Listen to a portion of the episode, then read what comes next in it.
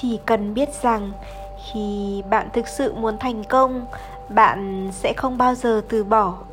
Dù cho mọi thứ có tồi tệ đến đâu đi chăng nữa